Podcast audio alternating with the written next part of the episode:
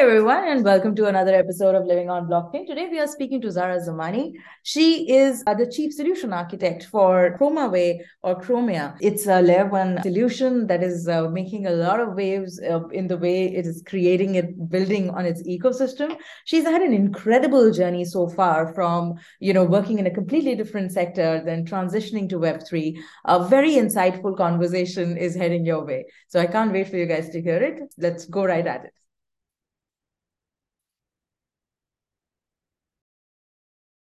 Hi, Zara. How are you? Hi, I'm great. Thank you. Hope you're doing great too. I'm doing wonderfully well. Thank you so much for asking. Uh, it's so good that you know you could make time for this particular recording. For our listeners, would you mind introducing yourself and telling us what you're building? Uh, sure. Uh, hi everyone. I'm Zara, and I'm CSO, Chief Solutions Officer at ChromaWay, and I always call ChromaWay leading Nordic blockchain company. And but if I want to be honest, we can also call ourselves leading blockchain company of North Europe. Uh, we are uh, creators of Chromia, uh, which is a permissionless uh, public blockchain layer one, and simultaneously building multiple different dApps to expand Chromia's ecosystem once, uh, hopefully soon in future. And that means we have a quite big portfolio of blockchain gaming, real estate tokenization, fashion tech now. So a lot of exciting projects on the table, basically. All right, awesome, awesome. So, you know, you mentioned that you're building design presently. What were you doing before this, and how did you get into Web three? Are you asking my own personal journey of how I got into the Web three? Yes, absolutely. Yeah. yeah okay.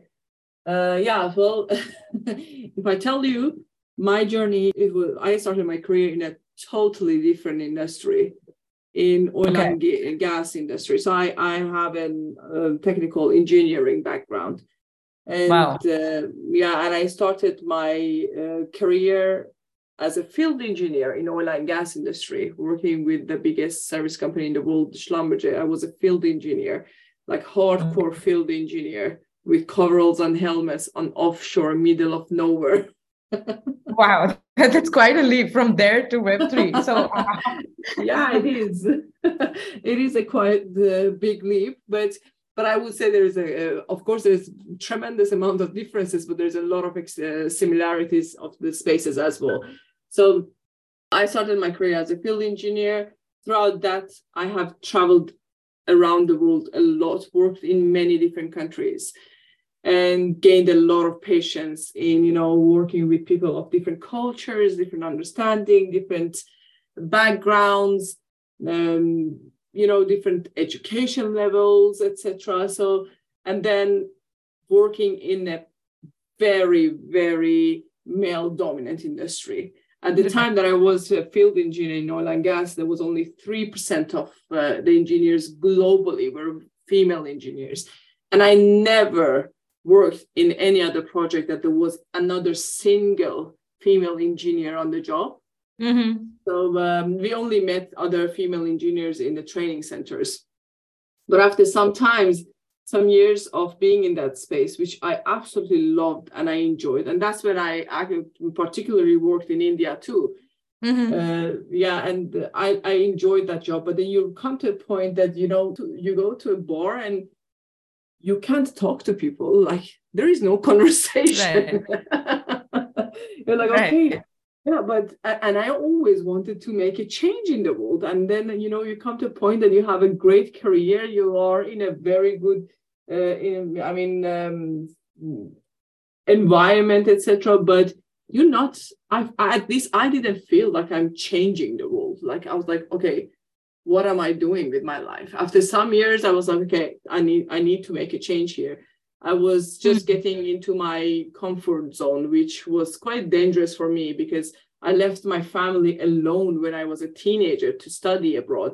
And then, you know, now right. going back to a comfort zone as an adult, as a professional, it was totally a no no for me. And uh, then I was like, okay, what am I interested in? I always had interest in tech and uh, what do I do? And I traveled a little bit around um, the country of my, my uh, birth country, which is Iran. I am originally from Iran, and I noticed that Iran was really, really weak with travel tech. I was like, okay, let's start a travel tech in Middle East, right? And that's what I did. So I started my own um, business uh, in 2010. I started the uh, travel tech fintech company. Well, we started with travel tech first, and then eventually when you do travel tech, eventually you have to do a lot of uh, fintech work because your customer is in another journey, country, your uh, supplier is in another country, and your company, who is basically aggregator and service provider, is in another country, and you cannot really.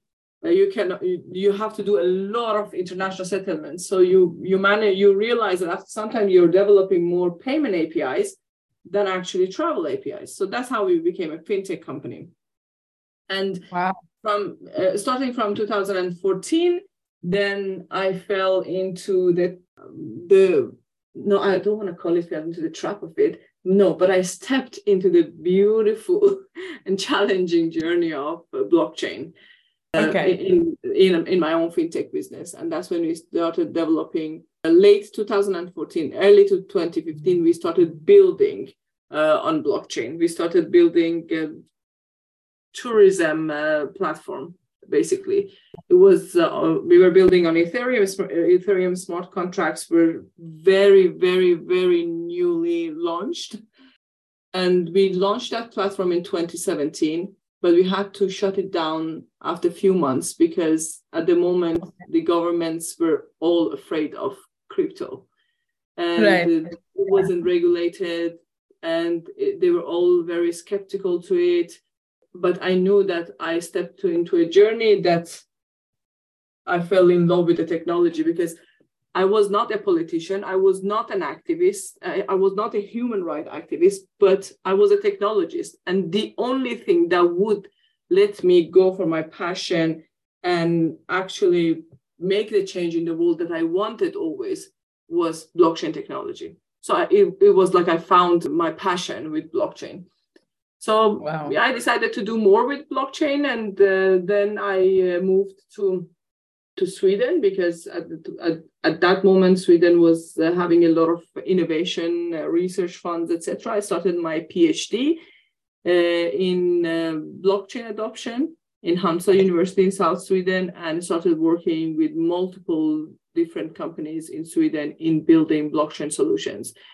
So uh, I have built blockchain solutions in healthcare, supply chain, uh, all the way to energy distribution, and now a lot of games and uh, you know DAOs and like I said, fashion techs, etc., and metaverse, etc.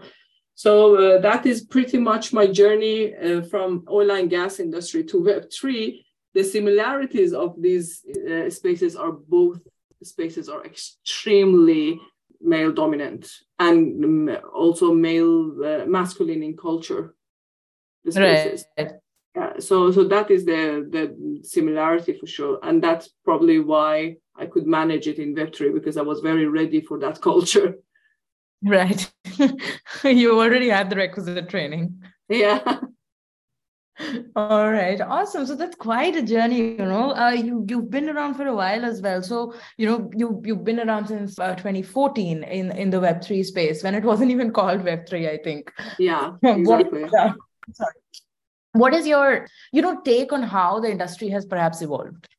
Oh my God, it has evolved a lot, a right? lot. Yeah in 2016 i was speaking in a conference about blockchain and i remember i came down the stage and there was uh, this gentleman who approached me and told me but but you're a smart engineer you couldn't find job and i was like what does it even mean like he yeah. thought that yeah. i was an engineer who didn't find job and i had no other choice to join a fraud company or a fraud industry you know Right. And this was the understanding of this uh, industry. And then we had to we had to do a lot of education. I always thought I will make a horrible person as an educator.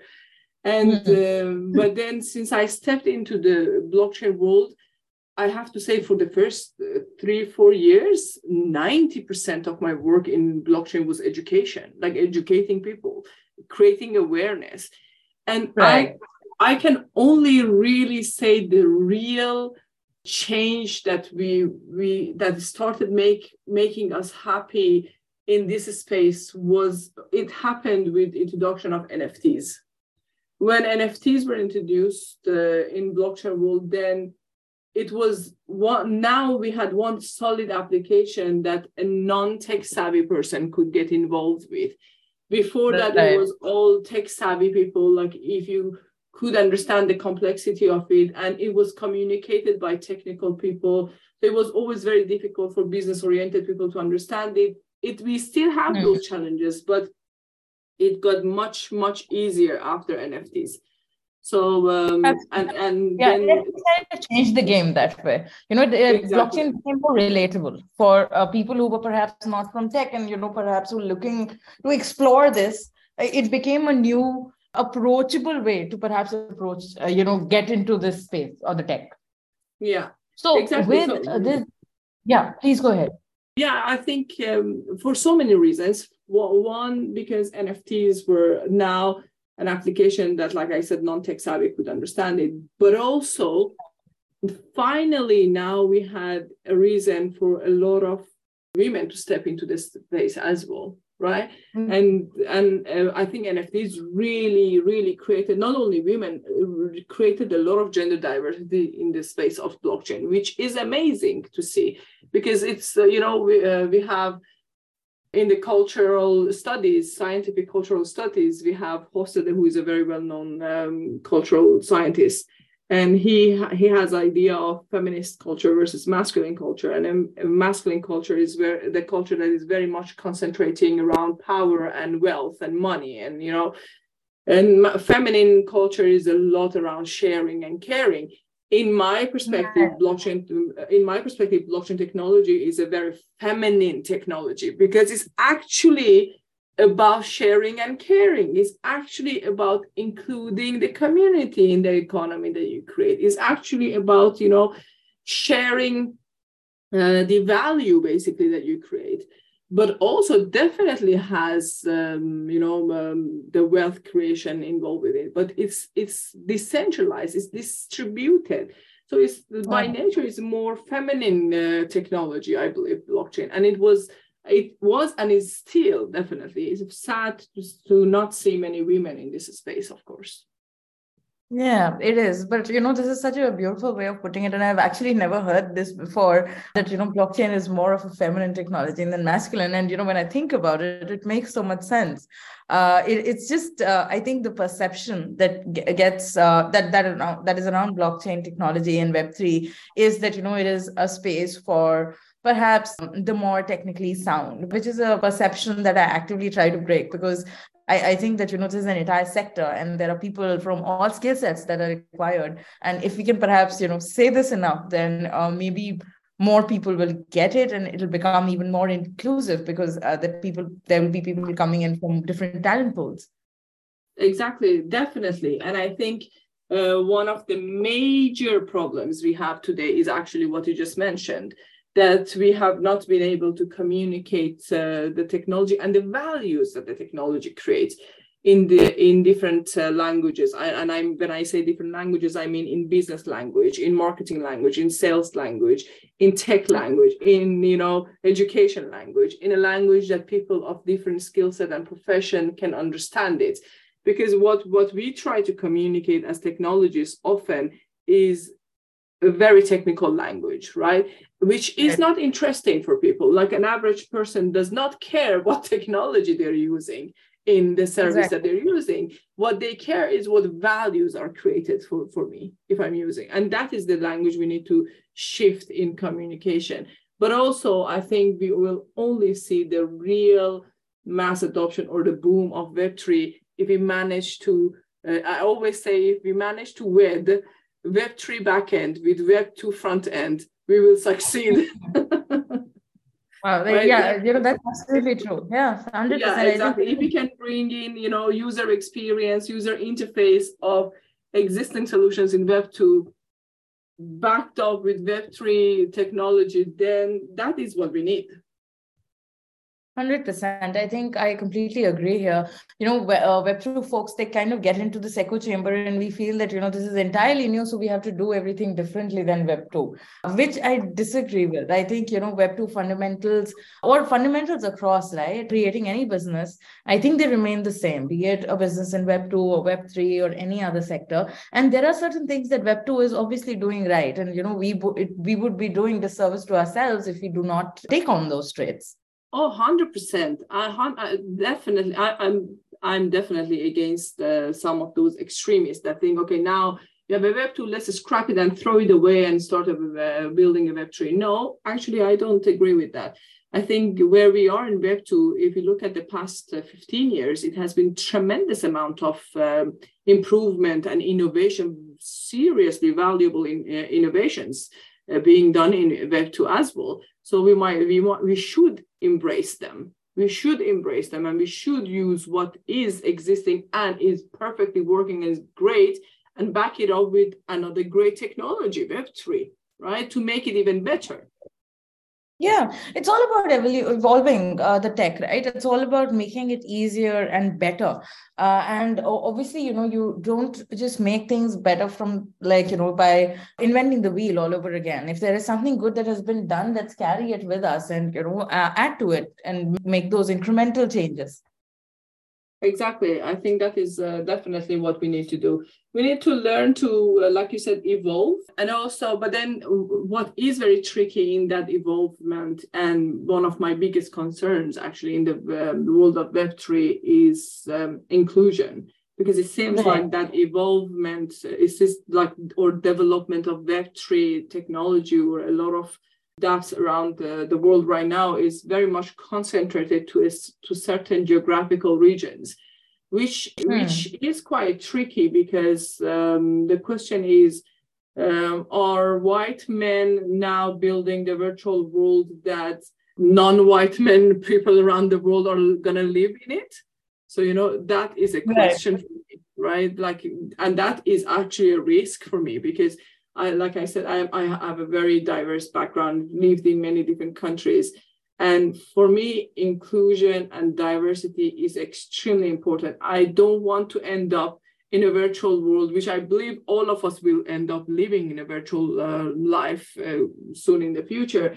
But I do not want to live in a life, uh, in a virtual life, that all of the ethics of that room is set by a certain culture. And I think yeah. that is a big risk. The ethics and you know cultural design and social design of the future on blockchain in web3 is actually a risk uh, at the moment is at risk at the moment. Absolutely. I think you know we are pretty early and you know this is the right time to plant these seeds and ensure that you know we do not end up perhaps like you know web 2 where uh, all of it became like just a white man's world primarily. And you know uh, when you think about uh, technology companies, you you think about all of these founders, and they are in one geography, and uh, they're mostly, you know, the gender ratio is very skewed. So we don't want that uh, same thing to happen in Web three. We would want to do things differently, and that is where perhaps you know we should not take a cue out of Web two and uh, do things differently in Web three. Exactly, definitely. And Web3 by default does allow, of course, a lot of contribution uh, and is by default more inclusive and you know um, brings more diversity. But we just need to make sure that this diversity does not uh, end in participation but also goes beyond that. It goes into the creators builders uh, funders and um, yeah and entrepreneurs. Right, absolutely. So this, as I keep saying, I think this, you know, this this entire industry is in its infancy. It's very early, so we need to basically plant the right seeds, make sure that you know we have the foundation right, and the foundation, the bedrock, has to be uh, on because this is a distributed technology. It needs to be on the basis of inclusion and making sure that you know we are putting, uh, we are not just pu- pushing out uh, content which is too uh, esoteric, too niche, uh, so that this is this technology becomes more approachable. Because ultimately, any technology evolves or any you know leap and bound that happen in any sector they are happening for a purpose and the purpose is to make life better Absolutely, absolutely. So, you know, now that uh, we've touched upon the philosophical side of things, what is like, what is the next big thing for Chromia? Like, what, what are you guys uh, looking at as your next, uh, next big milestone?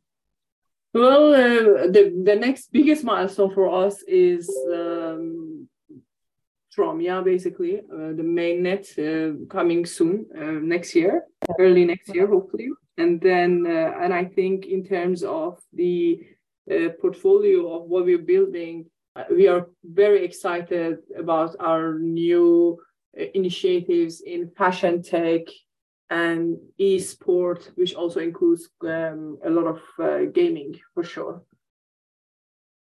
Right. Okay. That's that's wonderful. So you know your mainnet is still a little uh, far off. Like you know you're, you're planning to get to mainnet perhaps in the coming year, as you mentioned. So in the meantime, what are the active steps that you guys are taking to build the ecosystem and make sure that the mainnet launch is a super success? Of course, we have different groups and different uh, work groups and initiatives that are working on preparing the ecosystem, you know, um, and also uh, making sure that, you know, once uh, our mainnet uh, MVP is launched, at least it's uh, as distributed and as decentralized as possible. But simultaneously, we do a lot of different efforts. We have an investment leg that is looking into attractive uh, projects to onboard on Chromia we have our uh, innovation lab that is running multiple, uh, uh two, twice a year incubation programs with uh, every time 20 plus companies taking part into, you know, for educating and uh, potentially uh, adding and onboarding those projects on Chromia ecosystem as well. And we have been building different um, ventures that will definitely thrive in the ecosystem of Chromia once uh, the mainnet is launched. But we have, like I said, we have been actively working on this. And I think we will probably be one of the very rare uh, projects that have a quite big ecosystem before mainnet is launched uh, already. Okay, awesome. Awesome. I think, you know, community becomes, uh, I think we all agree that community is the a very intrinsically important part when you're building something in web3 considering you know the products take time to go live uh, but at least you know you have like a ready audience or early adopters so you guys seem to be doing like a, a fabulous job there. Now considering this is this is like a very cliched question that i get asked a lot and uh, you know I, I would like to know from you as somebody who is uh, behind chromia and you know a part of their core team how do you ensure that uh, you know you are uh, keeping your team very inclusive? Like are there any tricks and tips that you know perhaps you can give to the fellow give to our fellow founders to make sure that inclusion becomes their baseline as well when they are expanding their team? Oh yeah well definitely. I have to say i am really really proud of how how um, inclusive our team is.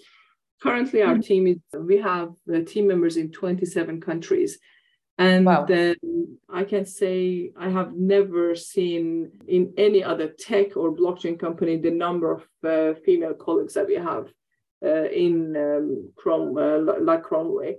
And this is brilliant for sure. I think it's it's the matter of uh, actively practicing it. So we we care a lot about how we place our recruitment ad.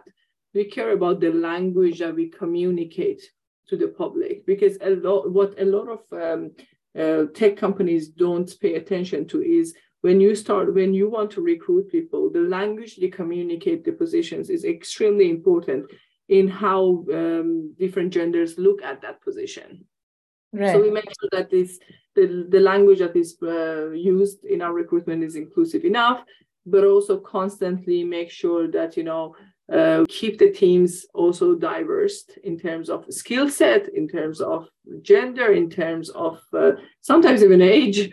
I have to say we have different uh, people uh, in the company of different age ranges, sure as well. And um, but constantly our HR team is also looking into bring onboarding different solutions. That uh, recently I know there was a discussion with an AI uh, partner on potentially measuring inclusion through our informal com- uh, communications in the company and taking actions uh, for making the company more inclusive for sure. So inclusion and diversity is extremely important for us, not only because we want to say, okay, look at us, we are a super diverse company, but because this actually brings a lot of different perspectives, mindsets, skill sets to the company. And this is exactly what we need in a crypto company because we have to, what we need to remember is that everything we're building in this space we are almost the first ones who are doing it.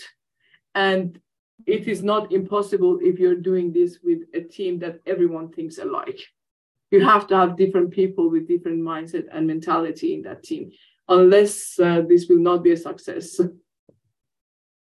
Absolutely. I think uh, diversity, inclusion, they're very important so that, you know, you are looking at things differently. It's very important that, you know, to build a, a successful venture, to have a different kind of opinions and perhaps disagreements as well on the table uh, because everybody brings their own perspective right? If you're just picking out uh, people from the same demographic and uh, then then you know your scope is very limited.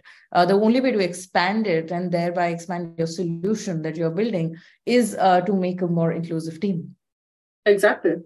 Definitely so when it, uh, you know, we we've talked about uh, inclusion in this space. What what is your take about, you know, on the bear market and, on the projects that are uh, coming out uh, right now? Uh, like, do you do you have an opinion there? Do you have any favorites? Yeah, well, we are a company that survives quite a number of bear markets. right. yeah. Yeah. So in that sense, I well, I always believe, and I think this is what we also see in ChromaWay that bear market is when you build, right? And bull market yeah. is of course when you sell what you build. So, uh, so, and then also of course, um, bear market is the time that a lot of enthusiast people who just joined for the hype of of it will go away and the real builders right. will stay right those who who stay are the real builders and I think it's um, it's great to concentrate on uh, what is coming up in the next bull market, what is going to be attractive in the next bull market, and we are doing that constantly in ChromaWay and build for that, prepare uh, products for for when is the right, the right time to launch them in the market, and that is what we're constantly doing now in ChromaWay. Of course, we are also optimizing our focus, right? We're not mm-hmm. starting plenty of new initiatives like we, we might have done uh, before.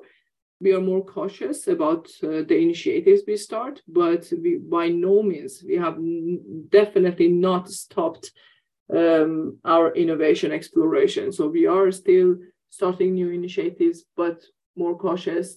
We are still building a lot of uh, new products that uh, will we, we will launch them uh, when it's the right time to do so.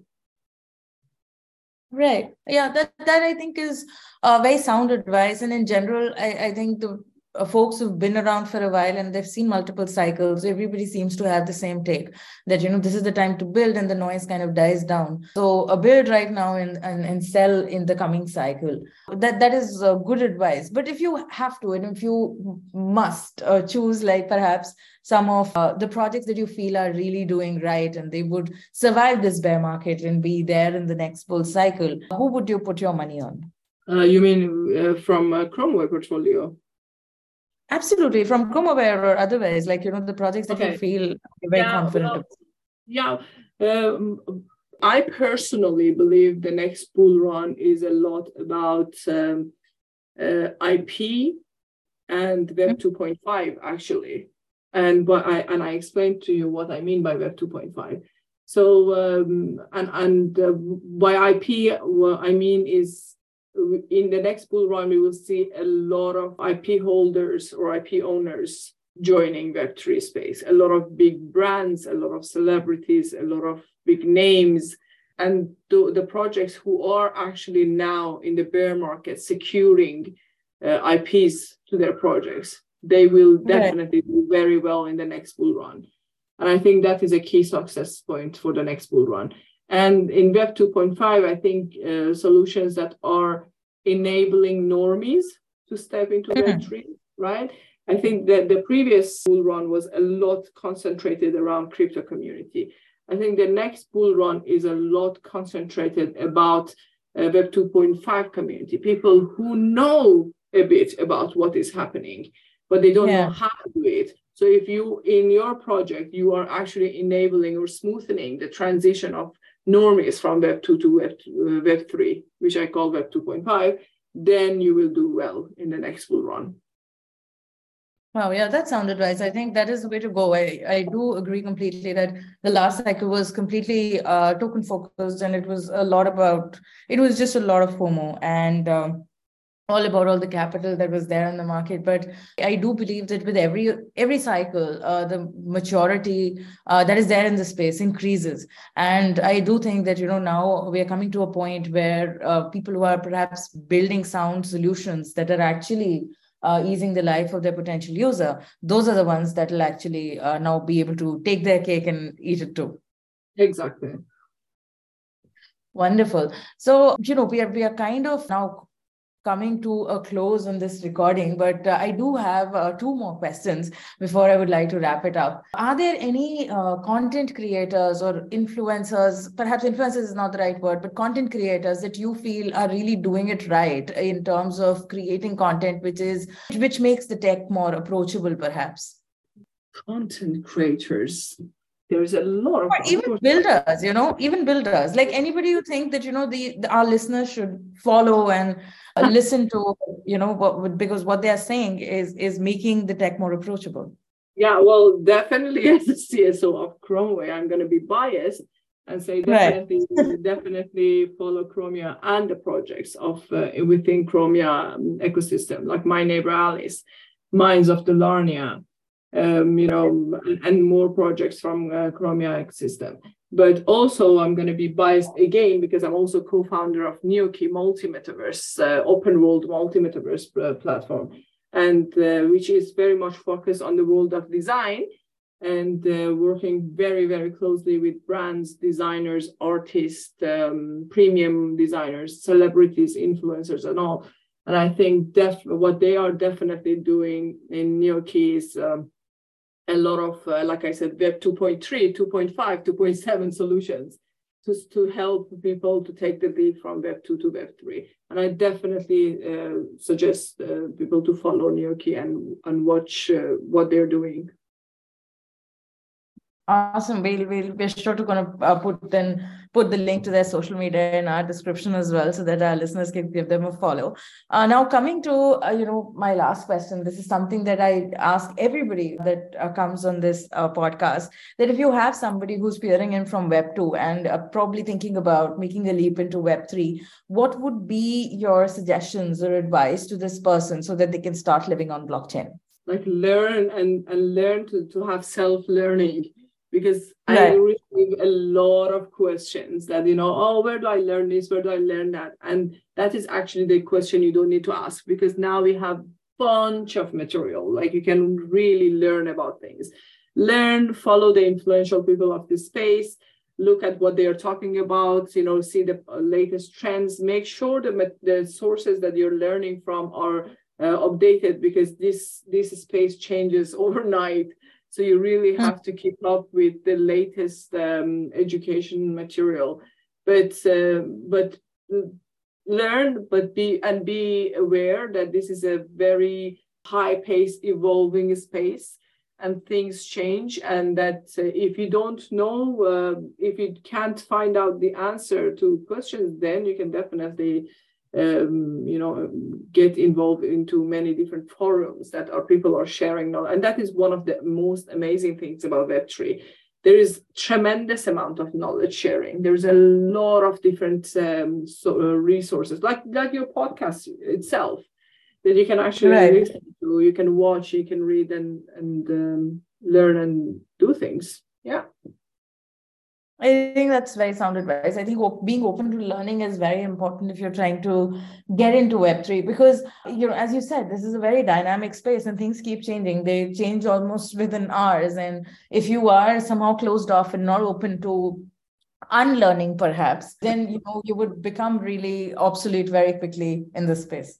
Yeah, exactly. And I was just about to say that you mentioned it it's also when you are open to learning means you definitely need to be open to unlearning too yeah, because absolutely. Uh, there is yeah there's a lot of us that come with very stiff centralized mentalities to web3 and a lot of yeah. us try to you know force enforce very centralized old fashioned uh, web 2 business models to web 3 which it doesn't work there's a lot of brilliant stuff from web 2 to bring to web 3 but some of the business models simply doesn't work in 3 so you have to really unlearn and then uh, you know replace the those with with new uh, methods. So learning and unlearning both are the oh, key. Oh, very important. Absolutely.